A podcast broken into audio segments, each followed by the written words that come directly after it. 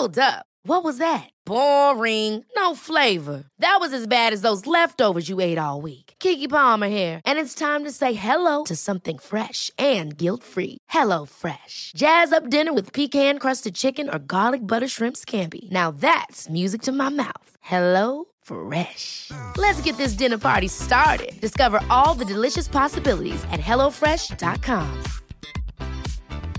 Many of us have those stubborn pounds that seem impossible to lose, no matter how good we eat or how hard we work out. My solution is PlushCare.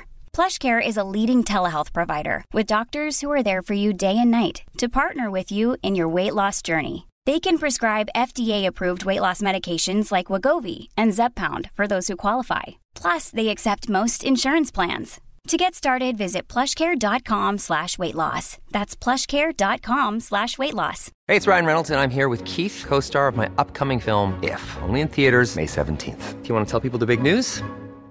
All right, I'll do. Sign up now and you'll get unlimited for $15 a month in six months of Paramount Plus Essential Plan on us. Mintmobile.com slash switch. Upfront payment of $45 equivalent to $15 per month. Unlimited over 40 gigabytes per month. Face lower speeds. Videos at 480p. Active Mint customers by 531.24 get six months of Paramount Plus Essential Plan. Auto renews after six months. Offer ends May 31st, 2024. Separate Paramount Plus registration required. Terms and conditions apply if rated PG.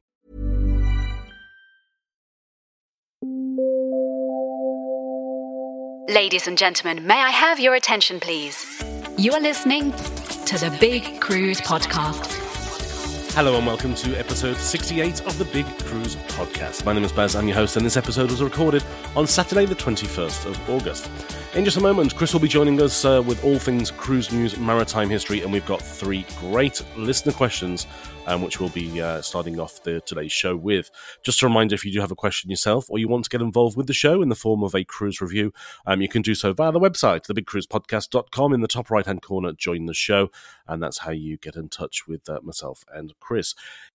Also, a quick reminder that uh, we do have the merchandise available on the uh, the website, whether it's a Big Cruise podcast T-shirt or whether you want to design your own for a, a cruise that's coming up in the not too distant future.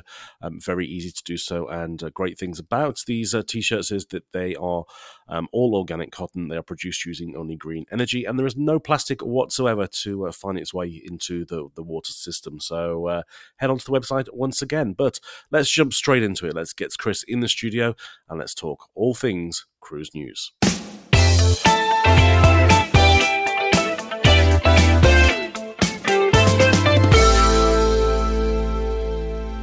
And of course, at the start of every show, we always have our great friend, maritime historian and all things cruise news, Chris Frame, is back in the studio. Hey, Chris. Hey, Baz. Good to be back. Yes, it is. And uh, I sent you a little photo to you earlier this week. Our good friend Paolo in the UK has just got off his uh, Cunard cruise and he, uh, he had a picture with your beautiful book. I know. It was like such a huge excitement for us to see that. And thanks so much to Paolo for sending it through. Yeah. Um, that book had been a long time coming because we, we photographed the ship in um, in 2018. It was ready to go in 2019, and then of course because of the pandemic, the the publication was was all sort of pushed back for its launch on the ships. Um, it was going to be there ready for the for the passengers after she got back from her you know Australian um, season. But now, yes, so, so to see it there and and the photograph for the other listeners who haven't seen it, um, he's sitting there in the grand lobby with the uh, beautiful sort of Queen Elizabeth um, wood carving in the background as well. So it is uh, it was quite a quite a thrill to see it. So thank you so much. Yeah, and we will be speaking to Paolo. He's going to be doing a review for us in the, the next week or so. So uh, we'll have an episode with Paolo in the very not too distant future. I must And we- admit to being only the tiniest bit jealous that people are on board the Queen Elizabeth at the moment. well, I've actually got a Queen. I've got a Cunard question for you from a listener. Um, Yes. Actually, let's go straight into that. We've got a bigger question which forms maritime history, but because we're talking Cunard, let's jump straight in Mm. and answer Sharon's question. She's from Queensland. She asked Chris, "You meant? Oh no, sorry, we're talking G from Singapore. Sorry, I've got the wrong question. G Yeah. from Singapore. So many questions this Chris, if you had to choose one Queen to sail on tomorrow, would you choose QM2, Queen Elizabeth, or Queen Victoria, and why? oh, that's a tough choice. Um, can I say QE2? No. Um, I, I would actually, I I probably would have to say I would, I would choose um, QM2, and I would just love to get back onto the transatlantic. Oh, yeah. Uh, my, um, one of the most remarkable voyages I think I've had was the was the Queen Mary 2's um, voyage across the Atlantic in November of 2019 when we um, were commemorating the 100th anniversary of sailings between Southampton and New York. Mm-hmm. And uh, the the atmosphere on the ship when she goes because I've been obviously on you know QE2, QM2, QE QE QV many times as cruise ships, Mm-hmm. but the atmosphere on QM2 when she goes transatlantic was something I'd never quite experienced before. The the ship comes alive for seven days. She is her own world, Mm-hmm. and um, and and the the the atmosphere, the experience, the ability to to really get to know other passengers and you know share. There's a lot of people who do transatlantic because they they like the history side of things. Mhm. So that is probably the reason why. Excellent. Um, let's jump into another question. Uh, this one was sent through um, from a travel agent in Queensland, actually, Neil um, from Travel Studio and Travel Masters. He's a very, uh, a very popular cruise agent up there, and he had a question um, which he sent through, which um, asked um, if I could pass on to you, Chris, which I did. And he asked, Chris, could you give us the history and the tradition behind cruising the equator ceremony that is observed on all ships when they do cross the line? I've participated in two myself, both off the coast of Africa whilst working on the original Love Boat. Ah, there you go. But Yes, never I- really I- understood this the bizarre ceremony. Can you any insight? It's interesting actually because I, I um I know Neil. I did some talks for them. So Oh, okay. but this one came through through the podcast, which was nice. Yeah. Um, the so it's a very ancient um, history, a very ancient tradition, and the actual first time it happened is is lost to history, um, which is kind of interesting. Like so, Ah. so many things. In fact, Baz, when we were doing the research for our um, history of the transatlantic crossing book, the actual first crossings of the Atlantic again are, are stories that have been passed down of um, people from, from northern Europe making those those brave voyages on the small um, sailing ships rather than um, there actually being written history of it. Mhm. Yeah. So this is a bit like that, where it it was something that's kind of been part of maritime uh, lore, I suppose, for so long that no one can pinpoint it down to its it was first started on this ship on this day. Okay. But what they believe the origins are is it's a it's a very ancient ceremony that probably has its heritage back in a ritual to commemorate um, passing of headlands on long voyages. So probably had nothing to do with the equator because Oh, obviously right. those original voyages didn't cross. Well, Yep. the, the equator wasn't being crossed regularly by by sailing ships in those early early days, um, and so the idea behind behind it is that uh, old um, or experienced crew who've done voyages, and of course back in this time, you know, it was you were very brave to go to sea like that because there were a lot of ships that were lost, a lot of ships that were never heard of again. Things happened on board where people would die.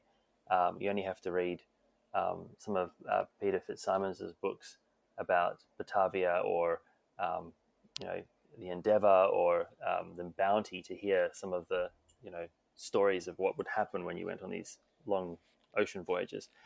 But the older crew who have done these trips before would put their younger mates through the paces in a way to sort of prove that they were worthy, I guess, of um, uh, or- or strong enough to um, to actually undertake the voyage. So it's quite a quite an old fashioned mindset, I guess, in terms of in terms of that.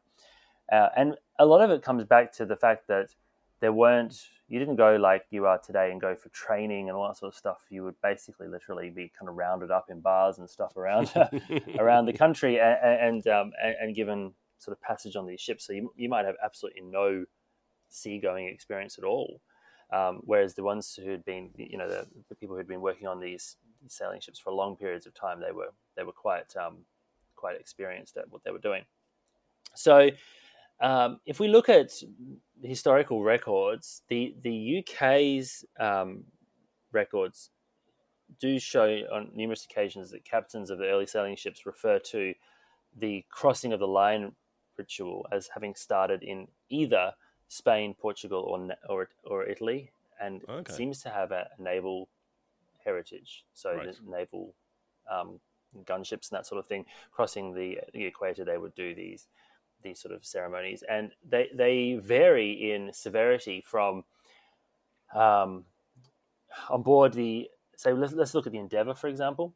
Mhm. Um, so Joseph Banks actually travelled um, aboard Endeavour, and he wrote um, a lot of detailed notes and journals that were actually have been used to sort of document that that, that famous voyage. And um, he noted that that the seasoned crew, the people who had been on board the ship, not on, not on Endeavour, but who'd been to sea for a long period of time, Mhm. they sort of took this ceremony very seriously, and they went so far as to interrogate all of the crew, um, all the people on board the ship, uh, as to whether or not they'd crossed the line before. But they didn't just stop there; they also were, were noted interrogating the dogs and the cats that were carried on board the ship. So I imagine there was a little bit of um, a little bit of alcohol involved, perhaps, if you're interrogating the cat.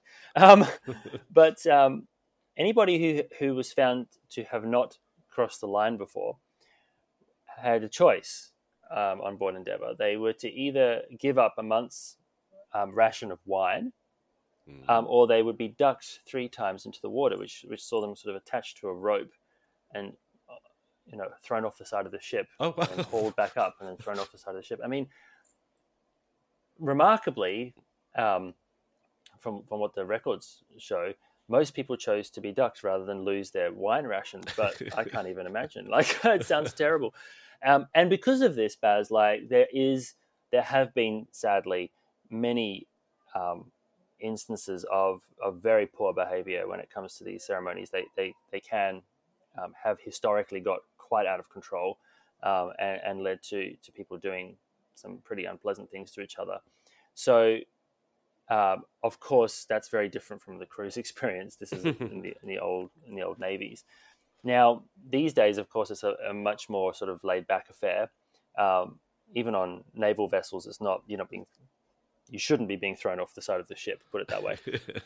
um, but uh, on cruise ships, they they've kind of linked it to to to the the, the maritime um, uh, uh, folklore, I suppose, of King Neptune. Mhm. Um, and they have a court. So basically, all the people who who are um, have not crossed the line are invited to come to King Neptune's court, and they they dress up. So I, I did the crossing of the line on the QE2 on her last ever um, crossing of the equator, Mhm. and they had the, the the the captain was there, and he did a, sort of an announcement welcoming King Neptune there. King Neptune was the cruise director who was all dressed up with a Yep. big hat and a staff and all sorts of other things, and they they offer you an opportunity to to come up, confess that you've never gone across the equator, and then quite often you're like, food and stuff is put on you, maybe some chocolate mousse or whatever, and then you're thrown into the swimming pool. Um, as, as a bit of a you know a bit of a tradition, but even that like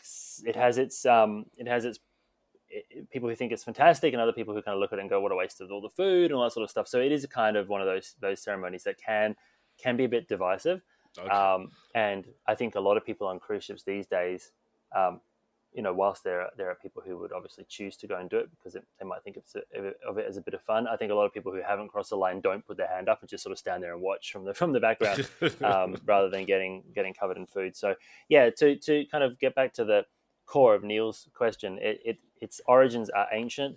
It probably wasn't linked originally with the equator, um, and no one uh, so far as I could tell, knows exactly where it started.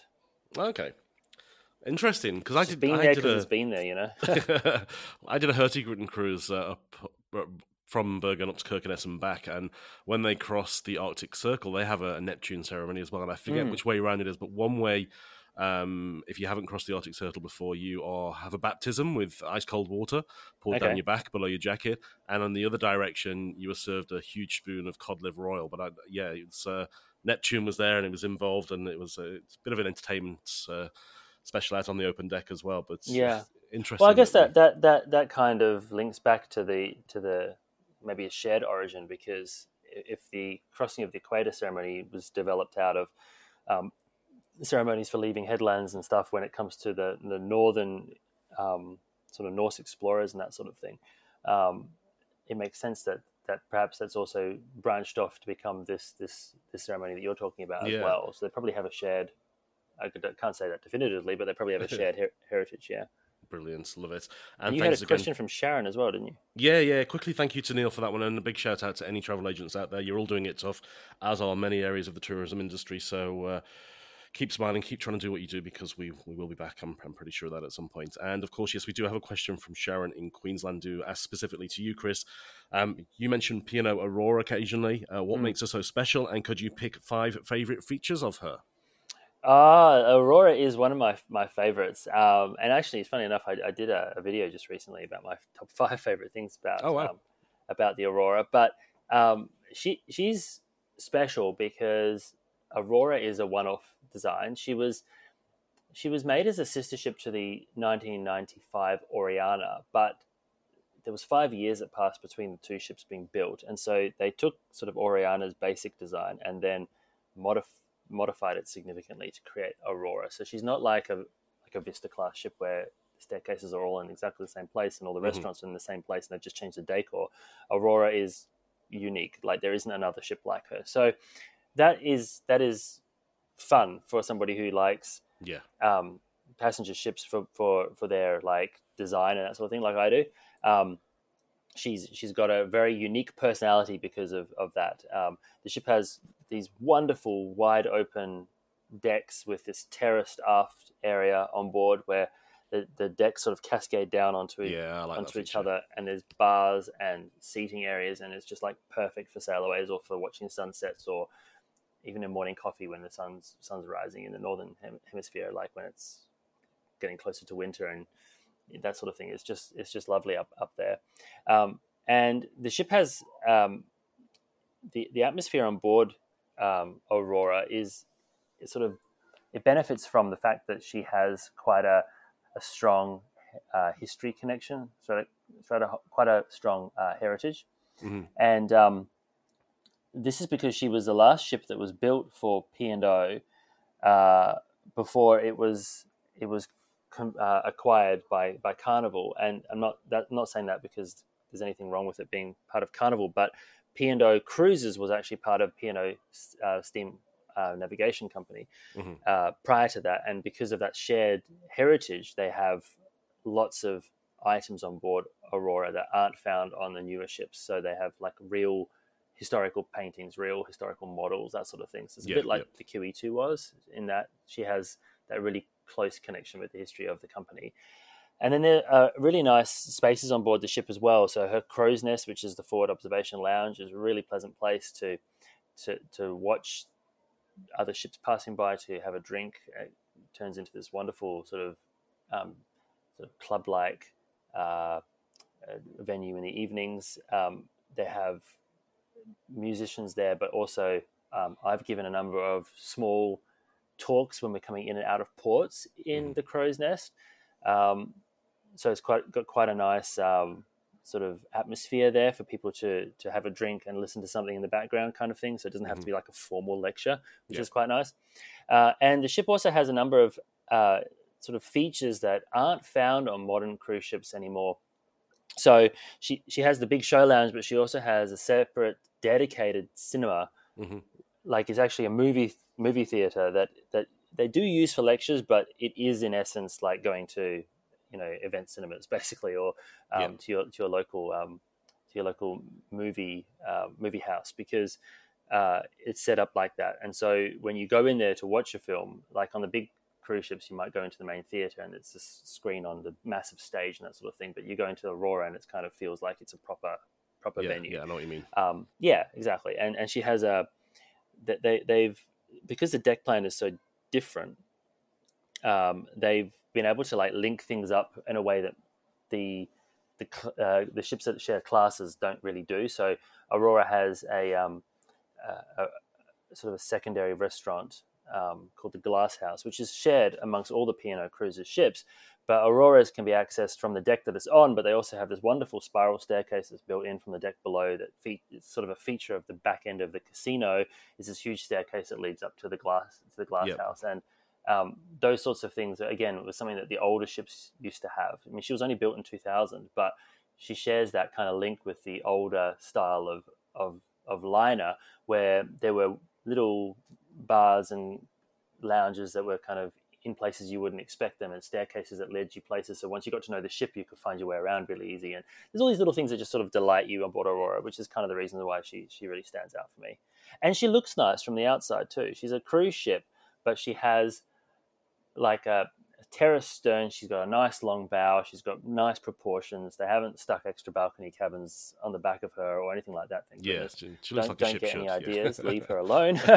um, so she just looks good, which is which is another nice thing. I think it's I don't know something something rather satisfying about being on a ship that that people look at and go, you know, that's a nice looking ship. Yeah, no, I've sailed on her too, and she is she is beautiful. And you say that the aft um, terraced decks is a, a great feature. Um, and what would I- you say your favourites are, Um, apart from the decks? I particularly liked the. Um, there was a secondary, um, not a show lounge, but a, a, a cabaret lounge, I guess. for want of a Yeah, word, Carmen's midship. at the back of the ship. There. um, yep. So if you if you know you could go and see the big show if you wanted to, but if you wanted something a little bit different, there was normally a, Mm. a singer or some sort of entertainment on in, in a smaller lounge as well. So Yeah. that was that was a nice little touch. I found the pink bathrooms in the cabins a little bit quirky. Never seen those before on a cruise ship. Um, and I yeah, to say, they I kind of think- have like a pinkish peach tone to them, don't they? Yeah. um, but I do say it's got the best curry at sea. Oh yes, yes, in Sindhu. Yeah, yeah, Yeah, yep, yep. Um, you know what's interesting as well is that the the Aurora and Oriana, um, they're well, Oriana was sixty nine thousand tons, and um, Aurora's um, seventy six thousand. So they're they're kind of big, but they're not huge, right? But if you look at them, compare them to say um, the comparable, I guess, Vista class, which is used across the number of Carnival brands. The the the Vista class ships have like a, a big double story dining room at the back. They have a, a, several large bars. They have a big forward observation area. Very nice design. They have on Queen Cunard's Vistas. They have a, a ballroom. On others, they have big shopping promenades. They've got a pub, all that sort of thing. Yeah. But these spaces are all quite um, quite large, and so there are plenty of places for you to go and sit and and drink and eat and all that sort of thing. But the the number of different venues is more limited than what you find on on Yeah. Aurora and Oriana. Um, and so with Aurora still being there, like because the ship's this one-off design, they they have they have obviously the big show lounge, but then they also, as you say, have a secondary show lounge and they have a movie theater, and they've got these smaller places on board. That Yeah. they've got smaller bars and lounges where you couldn't fit as many people as you can on the on the bigger cruise ships, but there's so many more options that you could go to uh, Anderson's or you could go to Carmen's for a drink, or you could go to the the, the, the sports bar um, Yeah. near the near the casino, or you could go to the Glass House and actually have a drink there rather than it being just a restaurant. They do both, and Yeah. so yeah, they've they've made some clever choices in the way that they um, the way that they built these spaces out that they could have multiple uses, and also there's like more.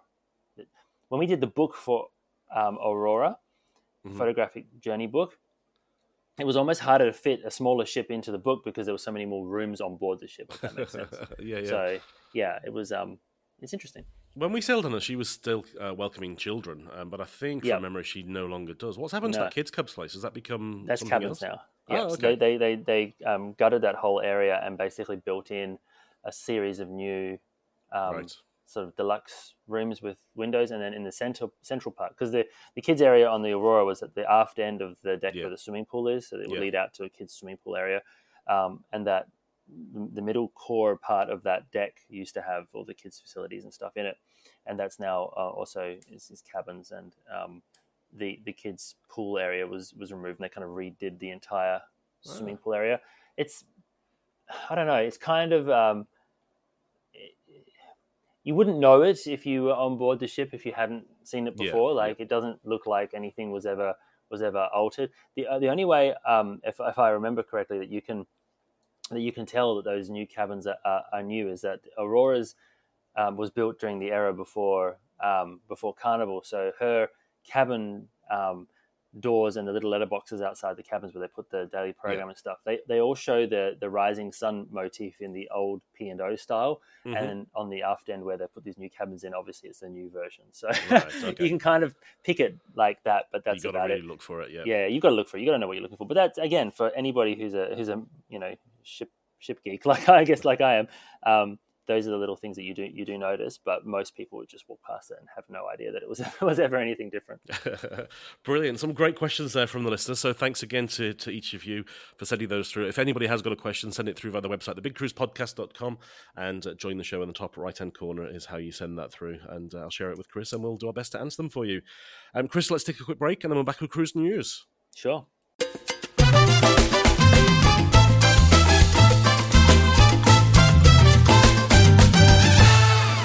It's me again. Just a quick reminder. Um, if you want to help keep this podcast on air, there's a little way that you can do it. If you're familiar with Patreon, which other podcasters and YouTubers use, that's a way of uh, sending a little donation uh, through to them. We use something similar, but we use a system called Buy Me a Coffee. Um, just like uh, buying your friends a, a, coffee in the coffee shop, very, very similar, although you're not physically buying me a coffee, you're making a small donation. And every donation is greatly appreciated because it really does help to, uh, to keep us on air. And the benefit is, once you have made that donation, um, you are then receive priority access to the podcast because every, all of our supporters do receive the uh, the link to the podcast the moment that it is made live, and uh, it can take about 12 to 24 hours for iTunes and the other podcast directories to, to pick it up. So, if you would like uh, that priority access, then the easiest way to do so is to support us via Buy Me a Coffee. You can buy one coffee, you can buy two coffees, you can buy 10 coffees, or you can buy a whole year's supply. It's entirely up to you, but every single uh, little donation through Buy Me a Coffee is greatly appreciated. The links of how to do so you'll find in the show notes of each and every episode. Thanks in advance.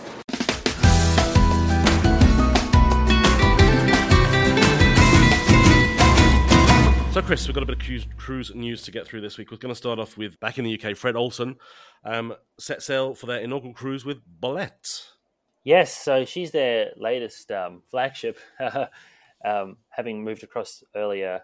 Um, was last year, I think, uh, mm. from from Holland America line.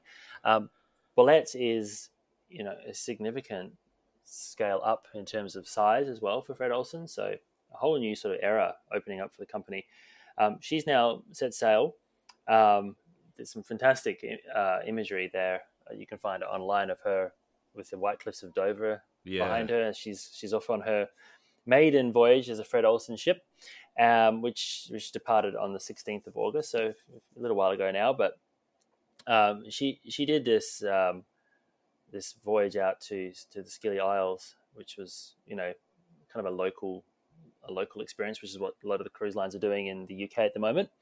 Um, and the ship itself hasn't just been sort of bought and then put into service. She's actually been alongside for quite a while now, having a whole heap of refit work done on board to sort of Fred Olsenize her, I guess, um, if you will, uh, which includes changing things like carpeting and updating the cabins, and some new bathrooms have been installed.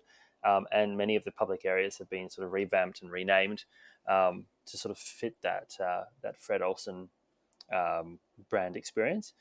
Uh, and the ship itself, you know, its uh, maximum capacity is fourteen hundred passengers. So you know, for people who are a little bit shy of the idea of going on a cruise ship with thousands of people, she's you know, for her size, that's a relatively uh, modest passenger capacity, so there's pretty good passenger space ratio on board. Brilliant. And next we head over to Norwegian Cruise Lines, who uh, this week floated out their latest ship. What is it, Chris? Norwegian Prima, which we've spoken about mm. um, before, and of course she's the latest ship and the newest in a brand new class of ships to be uh, delivered or built for Norwegian Cruise Line, uh, being constructed at the Fincantieri shipyards um, near Venice and she is the first of her six in the class, the Prima class, mm-hmm. and obviously the, the class is quite often named after the, the lead ship in the class, the first one. So that's probably why there's a connection there between those two names. Um, and it's um, you know it's a bit smaller than the previous ships that they've been doing, but it's it's very different in its design and layout. Um, she's just shy of 300 meters long, 142,000 gross tons. Um, three point well three and a half oh no actually 3200 guests um, on board the ship and she's actually sort of i think represents a bit of a shift for ncl in terms of reconnecting with the ocean yeah absolutely. and reconnecting with the outdoors um, because she's got a huge amount of open space on board, which we have spoken about in a previous podcast. But like wide open deck areas, seating areas with and lots of windows with views to the ocean. So that's going to be really cool to be to be able to go on board that and, and see their their sort of take at reconnecting with the ocean. Um, and because of this sort of design, um, they're saying that she is the most spacious spacious new ship in the uh, premium and contemporary category. So I guess that that'll be um, something that would be really interesting to to to look at. Um, she's got this ocean.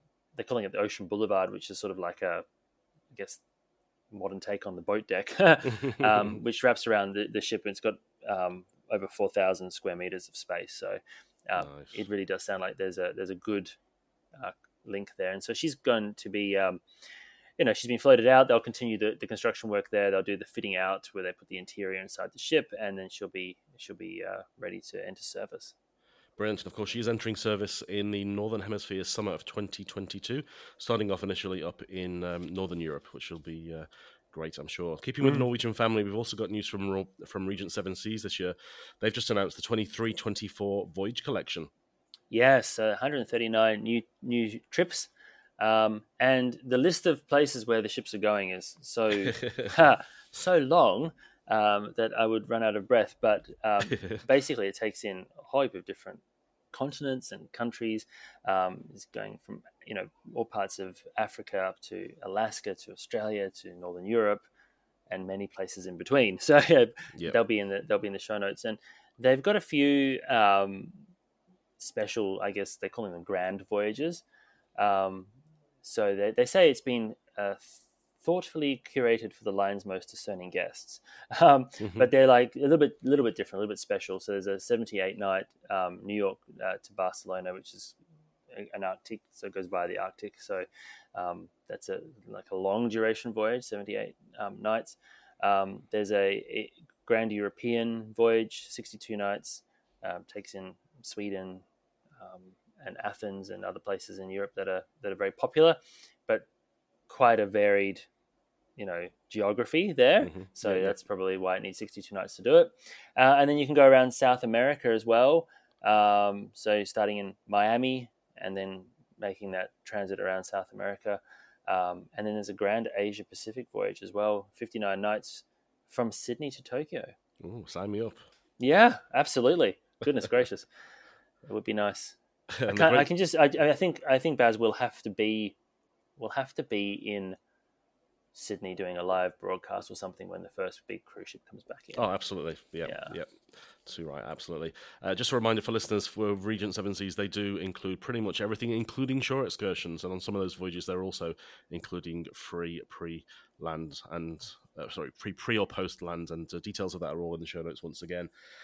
And next, a brand we don't often get a chance to talk about too much, but a brand I would love to try for myself and the kids, of course. Disney announcing a new feature on Disney Wish, and it sounds incredible. If it, it almost sounds a bit, bit Pokemonish. Yeah, yeah, it is. It's very, um, it's very different. Uh, it's called the Uncharted Adventure, um, and it's a kind of an immersive experience. They say it's interdimensional, multi-dimensional rather, um, uh, experience on board the ship, where passengers are able to interact with um, characters from Disney and Pixar films. Um, so it's kind of like a play experience. I think that families and, and individuals can can be involved in. Um, sounds like something that you really want to try to explain it best because it, it um, you know it's very difficult to sort of visualize. There was a picture that came through the press recently. Basically, seeing the picture kind of makes it make sense. Yeah. Um, and you basically, put that in the show notes. Maybe we'll link to it. Yeah, I will do. Yeah, basically, you use your smartphone or a device of some description to go around using your camera or your spyglass, I think they call it, to look for these uh, holograms or objects that are obviously yeah. not there in person, but they're generated somehow. So you're out on the top deck looking for you know a Disney character to hmm. appear mm. in the night sky and things, and it, yeah, it just looks incredible. Great for kids and adults alike, I reckon. Yeah, yeah, I think it'd be something that we, um, you know, fun, fun to. And I think one of the links that they've made as well is that it's a great way to explore the ship. Yeah. Because I think we find with particularly these big ships, so so many people come on board, and, and when you think about the the Caribbean market or the um, even the, even the, the short voyages that people are going on now, you get onto a ship that's of a you know 100,000 tons plus kind of class, and in that time that you're on board, you could actually miss out on a lot of parts of the yeah. ship because you're not there for long enough to like do the full on exploration. So by using this and going around and having these opportunities to actually go to different parts of the ship that you might not, you know, necessarily think to go to if you were just there for a few days. It really does give you an opportunity to actually see the entire vessel whilst playing this um, this experience. So it's quite a clever idea. Yeah, it is. And of course, Disney Wish makes a maiden voyage on 9th of June 2022, heading out of Nassau. Sorry, heading out to Nassau, and of course, Disney's private island, Castaway Cay, Mm. Should I say? Um, Azamara have uh, updated some information regarding the full fleet voyages. Of course, they teased us with one ship earlier for 2023. Now we know what they're all doing. Yes, so it's uh, A lot of information here. Refer yeah, to the show notes. absolutely. No, yeah. There's um, basically uh, uh, the um, the short version is that they're having a, a 2023 Europe um, intensive season. Um, the full fleet, I guess, of the four four ships now. There's Pursuit, Quest, Journey, and Onward, which is the newest one. Mhm. Um, they're going to they're releasing 95 voyages, um, and 35 of those they're referring to as country intensive trips. So I guess that's like from a European perspective, where you're taking in lots of different countries on the same voyage, which obviously for 2023 is something that people will be very keen to do because most of the voyages that have resumed are quite limited in their geography. Um, and I think one of the joys about cruising was, of course, trying uh, experiencing different cultures and different um, different countries and different cities and stuff. So I think by 2023 it'll be great to see that coming back um, so strongly. But as you say, there are so many different bits of information about this, about where the ships are going.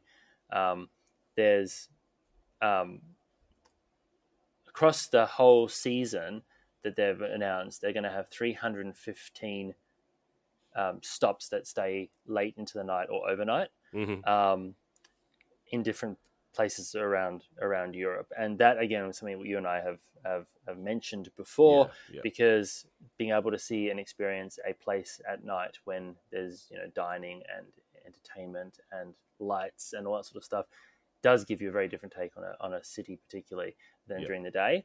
So something that cruise lines used to do a lot back in the past, and it's great to see that coming back. Um, and then there's also you know themes as well on board. So they've got culinary, dining, sailings. They've got sports. Yeah. They've got um, a, a whole series of voyages that are based around maiden calls, first time coming into a port. Um, from places such as Norway and France and Denmark, even to Turkey and Iceland and Finland. So you know, so much choice, and um, as you said before, sign sign me up, Barry. and they've also got 13 golf voyages as well because they have a golf. Oh, partnership golf, well, yeah, so, yep. yeah, yeah. That's actually quite That's- popular, funnily enough. Is um Mm. is the is the is the golf? It's partnership with Perry Golf, I believe, which is Yeah. A, and I mean, I don't know much about golf, but if any golf lovers out there, they probably know it's an international luxury golf brand. Yeah, so, exactly. yeah. No, lots to read there. So if you if you're interested in Azamara, interested in what they've got there, either head to the show notes or pop into your local travel agents. Um, we've got a bit of news in from Star Clippers. They've just announced their 2023 Mediterranean preview on their tall ships. Yeah, exactly. So again, um, European Mediterranean intensive uh, voyage. There's uh, they're noting that there's high demand for these particular types of cruises. Um, they've got three uh, clipper ships, and so they'll be they'll be sailing into these the, these voyages, and the, the sailings go from April um, through to October 2023. So it's you know a while out yet, but um, but you know that's where forward bookings are at the moment. I think a lot Yeah, of people are, are planning ahead at the moment, um, and you can go on voyages from three to eleven days. And In fact, there's a couple that are that are longer than that as well. Um, and there's a whole heap of different destinations and ports that are included, from the Greek Isles to the Adriatic um, to Corsica, and many of the different European Rivieras are included in there as well. So, um, sounds wonderful. It really does. It does, it does. Now, if I had to ask you, um, well, actually, let's re- rephrase that. If I had to ask you when cruising restarted after the whole COVID shutdown, could you pick a particular month or date, even? How do you like? How do you mean? So you know how cruising all shut down, and then all of a sudden one cruise line restarted. Um, we know that it was MSC that restarted, but can you believe oh, it's, I it's get, a year I get ago what already? you mean now. Yes, I um, I would. eh, You know, it feels. It actually feels like it m- might be, might be about a year now, but there was all those starts and restarts, so it's Yeah. confusing to remember back to when it when it actually happened. I, if somebody asked me, I'd probably said about six months because in my head I've kind of got what happened in Singapore and I forgot all about what happened in Europe back in the, the early part of the restart. Yeah, of course, didn't- MSC didn't, they just um, celebrated a year. yeah, because uh, Dream Cruises as well, I think had um had, had some early voyages as well. It was July, I think, last year. I think year. when- Taiwan. I think yeah, and Taiwan, Singapore was probably yeah, there's October, early, early November, ones, maybe. but I think MSC, as you mentioned, from from from August of last year has been quite consistently back, I guess, yeah, um, and and has been involved in most of the major restarts around the world so far. So obviously, they're it was Grandiosa, I think, back in, in August of last year um, that that recommenced their voyages, and right, yeah. um, now they were obviously um, heavily involved in the in the restart of UK cruises all those months later. So they've probably gained quite a lot of um, experience in how to how to restart cruising, having been involved in, in so many of those restarts. Yeah, it'd be great to see MSC have a ship down in Australia ultimately when things do restart because we get one that calls for on a world voyage, but we don't have any kind of local presence as such, do we, with MSC at this stage? No, I know, and I mean there were plans obviously to have more of them coming here on their world cruises, and I think we have spoken about future world cruises where MSC will be back here as well. But Yeah, um, you know, so many cruise lines were starting to to to, to base ships in Australia and New Zealand um, and even Asia Pacific for longer periods of time. yeah, Um, I just hope that that, that the, um, the, the the the situation around around COVID won't won't stop them from from those plans once it's safe for them to be coming back down here. Yeah, no, exactly. Let's finish off with one last good news piece from our friends at Crystal Cruises. They've just announced uh, the expedition yacht Crystal Endeavour is going to be putting in an extra voyage and making her US debut out of Miami. Yeah, so she's going to be doing a nine night voyage into the Caribbean. Um, it's uh, going to take in a number of remote islands. It's what the ship's sort of designed for. It's like she's she's a, going to bring all the things that Crystal is known for, but she's smaller. She's a luxury yacht. She can go into those sort of far away or um, more remote ports or places using you Mhm. know zodiacs and stuff to get ashore, that sort of thing. So um, it's uh, it's called the the Caribbean Mystique, and it will sail from Miami to San Juan um, in 2021, uh, October and November of 2021. And yeah, as I mentioned, it takes in a whole heap of different different locations, different ports, and uh, the reservations for that, the bookings available for that, are, are open now. If anybody is um, is thinking of um, you know, we've got an international audience, obviously, so Australians Yeah. wouldn't wouldn't wouldn't be looking at this, but uh, people who are in the United States, it would be a great opportunity for you to sample this this new take on the Crystal Cruise experience. Yeah, and as with many uh, small ship experiences, this is going to be all about getting into places that big ships can't, but Yeah. doing it in that ultra luxury style that Crystal is very, very famous for. Yeah, absolutely. Great, a lot of cruise news there for us this week, Chris. Uh, of course, uh, you're always out and about doing not only your little local presentations that you do so well, you're also very active out on social media. Any videos are on the horizon?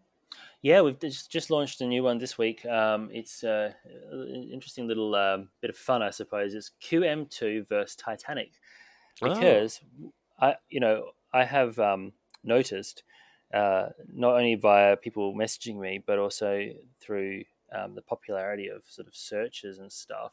When you look on when you look on Google, that one of the most sort of queried thing is is the size comparisons of ships, big ships versus the Titanic, because she Yeah. is still remembered as the world's largest liner. Of course, for those of you who've been listening to the podcast for a while, you will know she is by no means a large ship by today's standards.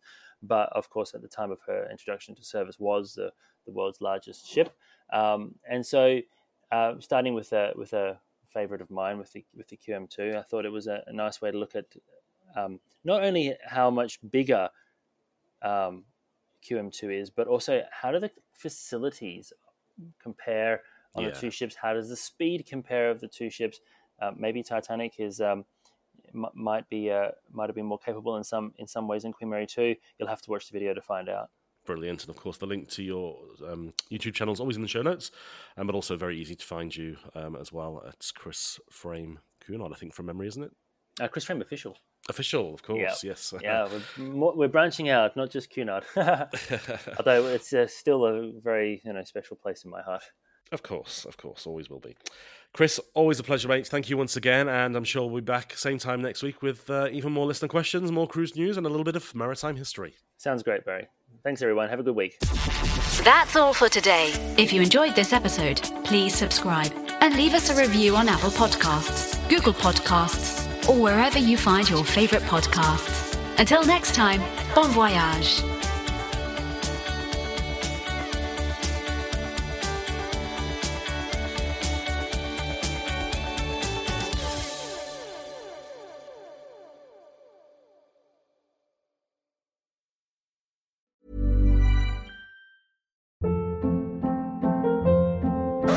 Hold up. What was that? Boring. No flavor. That was as bad as those leftovers you ate all week. Keke Palmer here, and it's time to say hello to something fresh and guilt-free. Hello Fresh. Jazz up dinner with pecan-crusted chicken or garlic butter shrimp scampi. Now that's music to my mouth. Hello Fresh. Let's get this dinner party started. Discover all the delicious possibilities at hellofresh.com.